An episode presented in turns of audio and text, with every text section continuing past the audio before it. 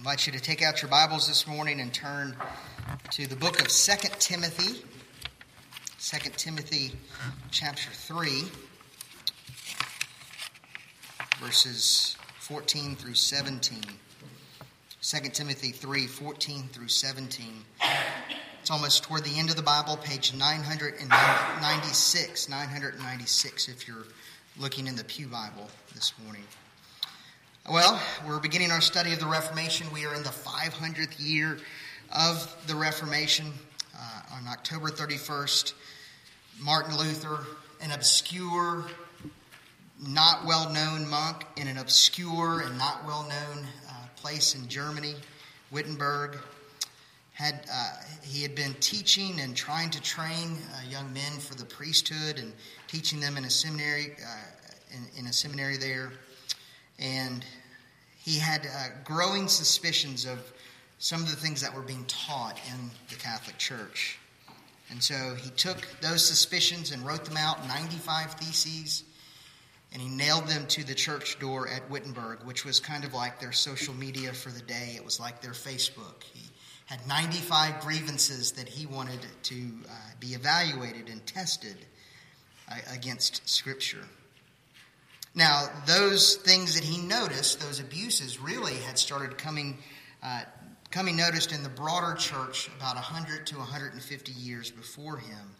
So you have men like uh, uh, Wycliffe and John Huss and William Tyndale, who were forerunners of the Reformation, who uh, all saw major issues going on in the Catholic Church. And it wasn't just those men, but it was many other men who, who had problems and things that they saw. And, and as they read the scriptures, they didn't quite match up together. And so uh, those three men that I just mentioned, Wycliffe, Huss, and Tyndale, uh, were condemned as heretics by the church because they dared to teach that normal, regular people should read the scriptures for themselves.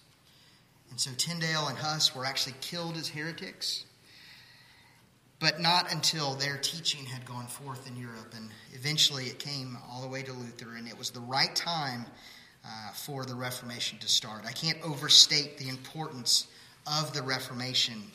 Every area of life was affected historical, political, theological, philosophical, social, everything goes back to the Reformation. And in fact, I've told you this before, but all of us are here today because of the events of the Reformation. Um, so it's important for us to go over these things, to look at these things. And our plan over the next few weeks is to look at the five basic distinctions of the Reformation.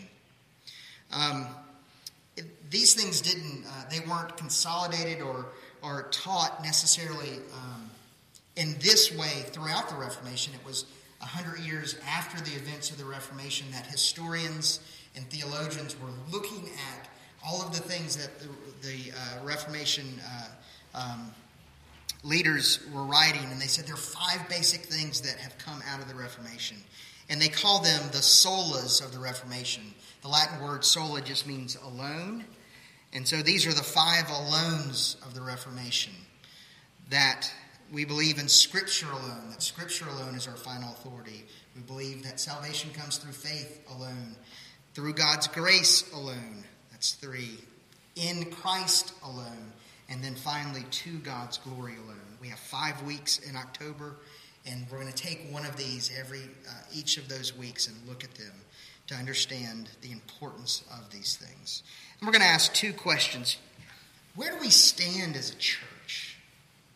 Where do we stand? On, on what are we standing? What are the principles that make us a church?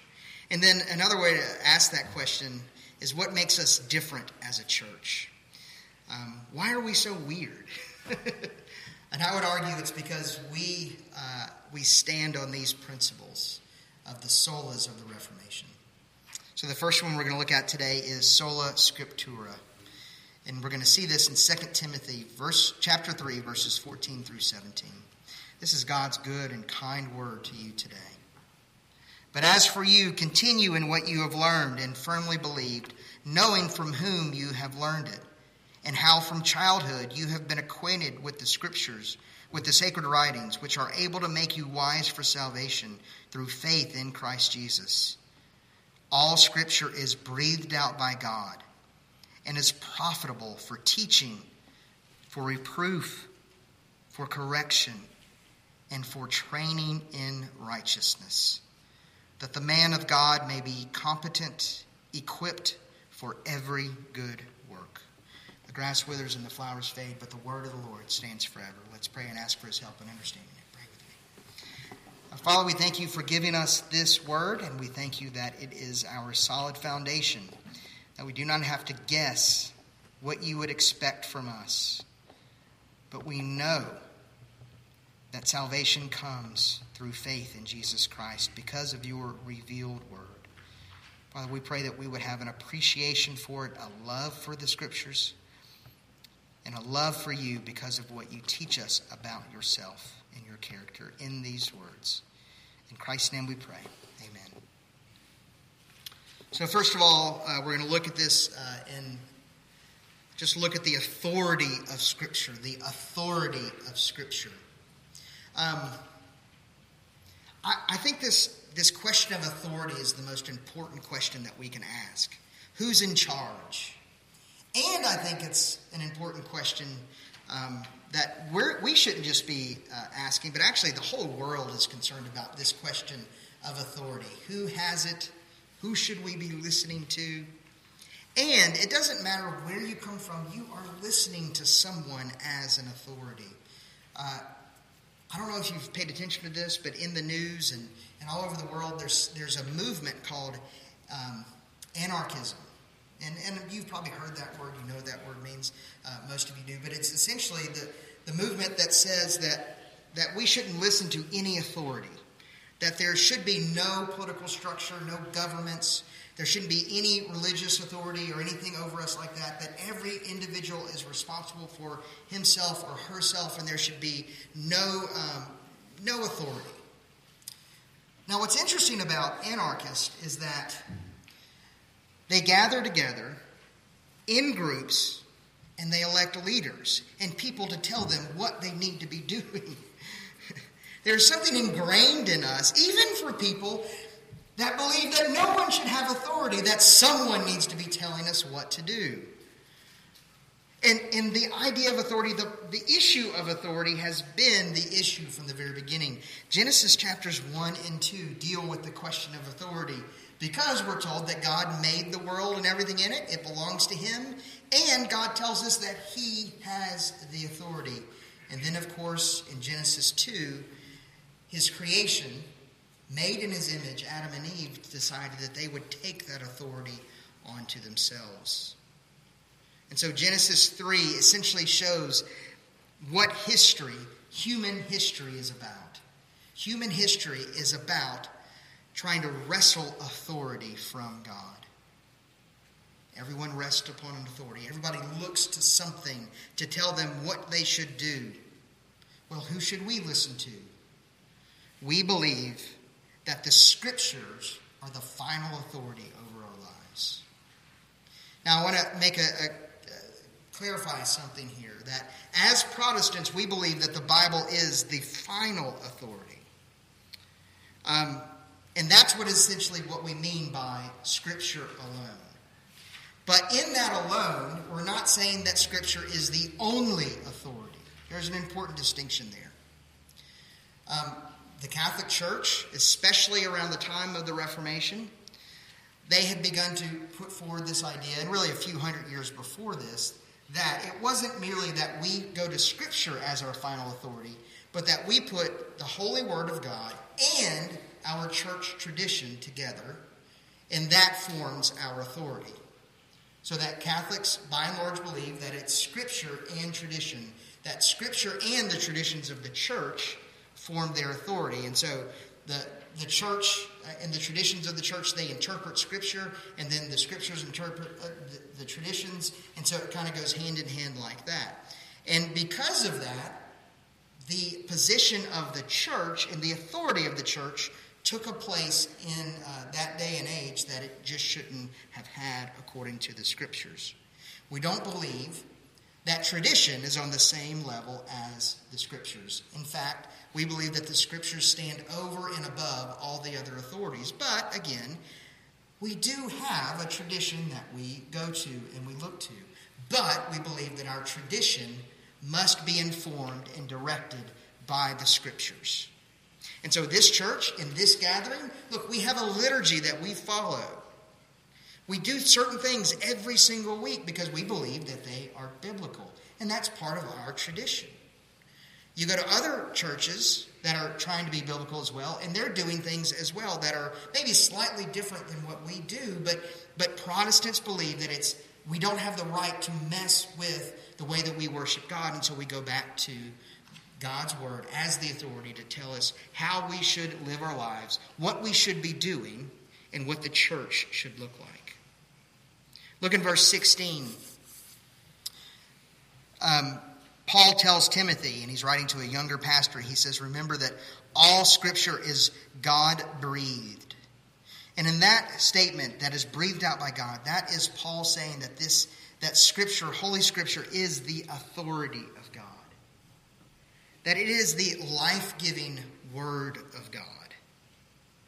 That, that God breathes it out so that His creation will have life by it.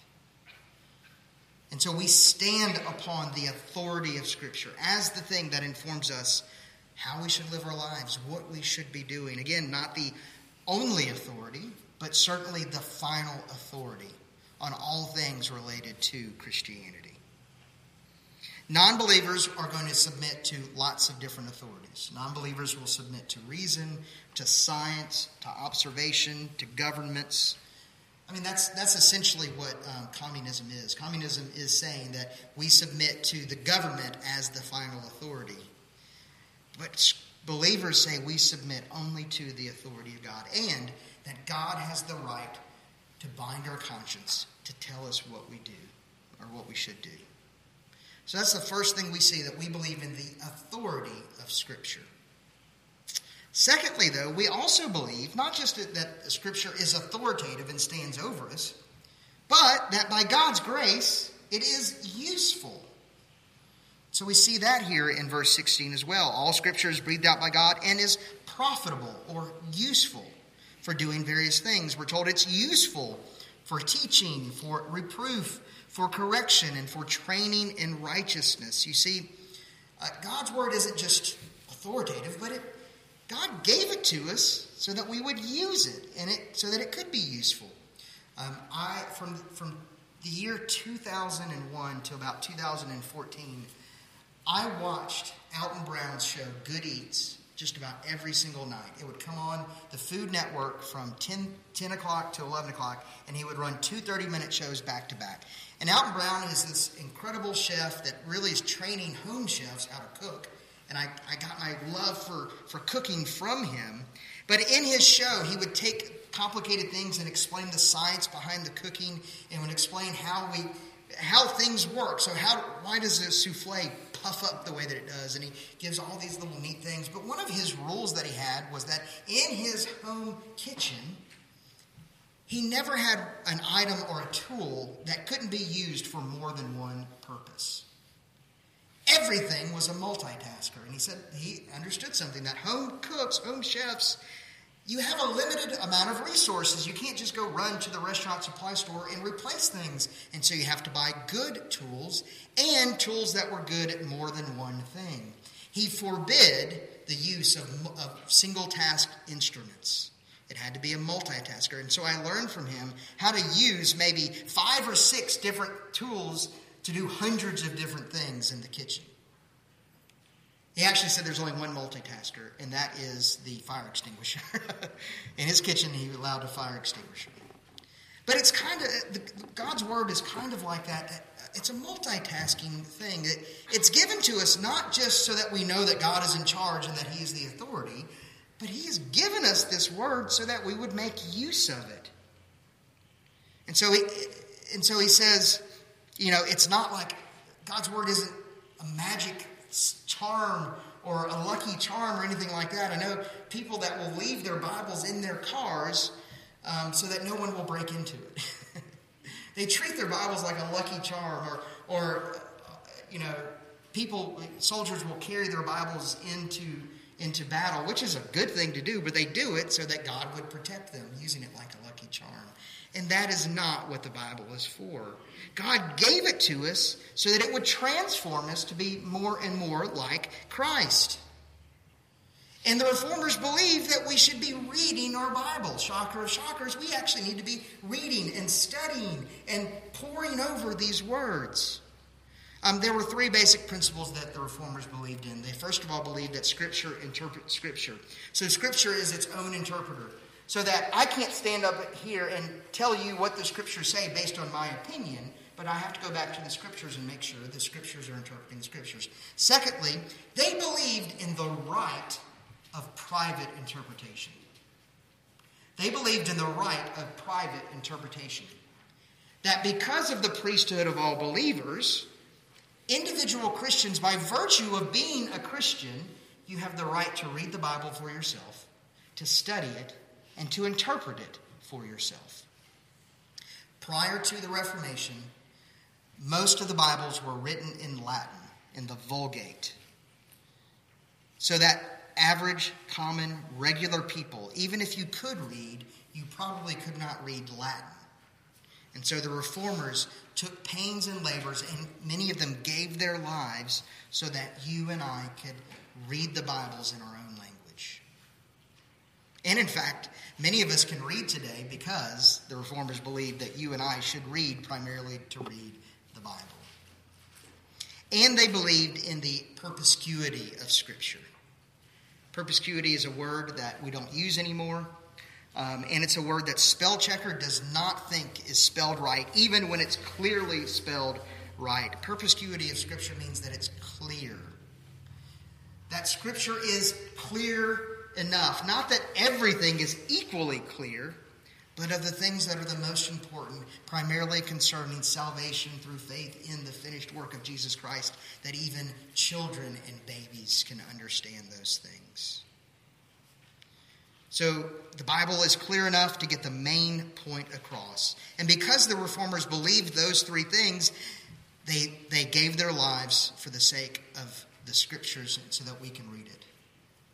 Now, what are the things that it what does it do? Well it teaches us. It's it's suitable for teaching. It's suitable for reproof for for for transforming us for for showing us where we're wrong for correction and for training in righteousness.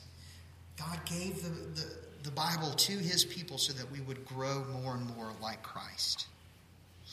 Now we don't believe that the bible contains all of the information about everything okay we don't believe that it is, so this is just an example, the Bible is not a scientific textbook. It doesn't go in and give us all the details about how God did everything according to the principles that He created and all of those things. It's not a science textbook. But we do believe that because it's authoritative, that all science must stand under the Word of God and be submissive to the Word of God.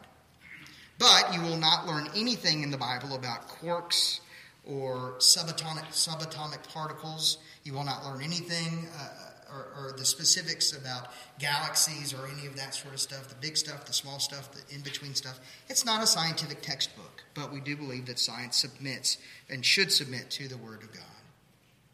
But it is given to us as a book to transform us. It is the correct tool for the job. I mean, how many times have you gone and tried to use the wrong tool to do one job? If you, if um, there, I'm fascinated by people that use chainsaws to do all sorts of things, and um, they use chainsaws and ice sculptures. That seems wild, crazy to me that they would do that. It seems like the wrong tool, but it's the right tool apparently. But but we use the scriptures uh, as the tool that God has given us to transform it. It is the right tool for the job, and we need to be making use of it. Now, the third thing that we see here is we see the necessity, the absolute necessity of Scripture. And so in verse 17, that the man of God may be competent, equipped for every good work. We see in the Word of God and from the Word of God that it is absolutely necessary for us and in fact, there is no life apart from the Word of God. It's not just that it's useful to us, but it is absolutely necessary. What are the things that you really need to survive? What are the things that you must have in order to survive? Well, you can't live for more than a few seconds without air. You need air. You can't live very long without water. You need water. You can live a little bit longer if you have water, uh, but if you don't have food, maybe two months you can live without food. And you need shelter and you need clothing. Those are the things that we need physically. But what do we need to survive? Not just physically, but spiritually. That's what we read earlier, Matthew 4 4, where Jesus, looking at Satan. Satan, who has tempted him and said, You know, since you're hungry, you've gone without food for 40 days and 40 nights. If you, if you just turn these stones into bread, you can eat. And Jesus says, Man does not live by bread alone, but by every word that comes from the mouth of God. You and I do not live and have our subsistence by the things that we eat, the things that we take into our bodies, by the things that we do. We have it by the word of God. Um, it's only in the Bible that we, we hear certain things. It's only in the Bible that you hear exactly just how bad you are. It's only the Bible that stands in front of you as a mirror and tells you exactly what you're like. In our bedroom, we have a mirror that I hate. I hate this mirror because I can stand in front of it, and it is one of these longer mirrors, and I stand, and I was doing it today, and I thought about this. I stand in front of that mirror, and I'm transformed. I look to be about six foot one in that mirror. And I look to weigh about 180 pounds. So six one, 180. And I stand in front of that mirror and I go, wow, that guy, yeah, he looks good. And so I put my tie on and I go out and then in our bathroom, there's another mirror that is terrible. And that mirror says you're five, you're five four and 190 pounds. And you go, oh. One of those mirrors is accurate. One of those mirrors tells me what I'm really like. And most of the world is going after the mirror that tells them what they're not like. But the Bible is the mirror that tells us exactly what we're like before God, that we are dead sinners that we deserve nothing but his wrath. But God, in his grace and his mercy, has given himself to us in his Son so that we can have salvation through faith in him. Only the Bible will tell you that story, that true story, that real story. Only the Bible will tell you exactly what God is like, exactly what you are like, and exactly what you need God to do for you. It's only found in the Bible. And so the reformers made the preaching of the Word of God the central thing of the worship service. They made what we're doing right now the most important thing. Because you can take the Lord's Supper in a moment, but let me just suggest to you that no one has ever been converted by taking the Lord's Supper. The only way that any sinner becomes a saved individual is through the hearing and the responding of the pre- to the preached word of God. That's how God transforms us. Transforms us. And so we do take the sacraments, and we hold to a very high view of the sacraments, so much so that I warn you every single time we take it. The sacraments are important, but the sacraments are nothing apart from the Word of God that inform us about the sacraments. And so God works in the sacraments, but He works more powerfully in the Word. And it's just a reality that God's Word is easily neglected and covered over. There's this scary story in the Old Testament where God's people, for 40 years, forget that they have even a Bible. They just don't even, no one in Israel even knows that there's such thing as a Bible. And then they go into their old building, the old temple, and they start cleaning junk out and all this stuff. And Ezra finds the Word of God and he starts reading it. And then there's a transformation that happens in Israel. It is easy for us to neglect the Word of God. And it's only one generation from now where you or your children have forgotten about God's Word. But only the Bible rightly diagnoses who we are. Only the Bible tells us exactly what we need. And only in the Bible can we find the solution to our real sickness, and that's salvation through Jesus Christ. I just want to uh, close by reminding you of this. Um, the men and the women who pushed for the Reformation 500 years ago, they were taking their lives into their hands. Men and women gave their lives so that you can sit here today and read God's Word. And you and I will just neglect it. We won't even think about it. We just we just leave it alone all throughout the week, and then we come to church, and yeah, we get it again. Don't neglect the thing that people have given their lives for. You need to read your Bible. You need to study your Bible with other believers. You need to believe the things that it says. And then also, finally, you know, we're about to take the Lord's Supper. And the wonderful thing is, it's only in the Bible that you will hear about what God has done to save sinners. And it's pictured for us in the Lord's Supper. Um, only the Bible says that you are so bad that God had to leave his home, his comfortable palace where he ruled and reigned, that he had to come down here to live among us, to take your sin on, on himself to have his body broken, to have his blood spilled so that you could have life. Only the Bible says that God died for you. No other religion has that. No other religion can even conceive of that. But the Bible says that it's true. And in the Lord's Supper, we celebrate it. We are reminded of it. We think of those things. But also, Jesus has promised to really be with us in this meal.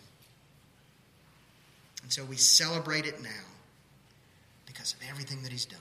Let's not neglect God's word and let's stand upon it. Let me pray for us. Father, we thank you for giving us uh, this, your word, and we thank you that we can have life uh, from hearing it and through the work of the Spirit, uh, making us alive to it. Father, we pray as we go into now, as, as we go into the celebration of the Lord's Supper, that we would be reminded of your words to us, that it is finished because of Christ. We pray this in his name. Amen. Invite the elders to come forward now.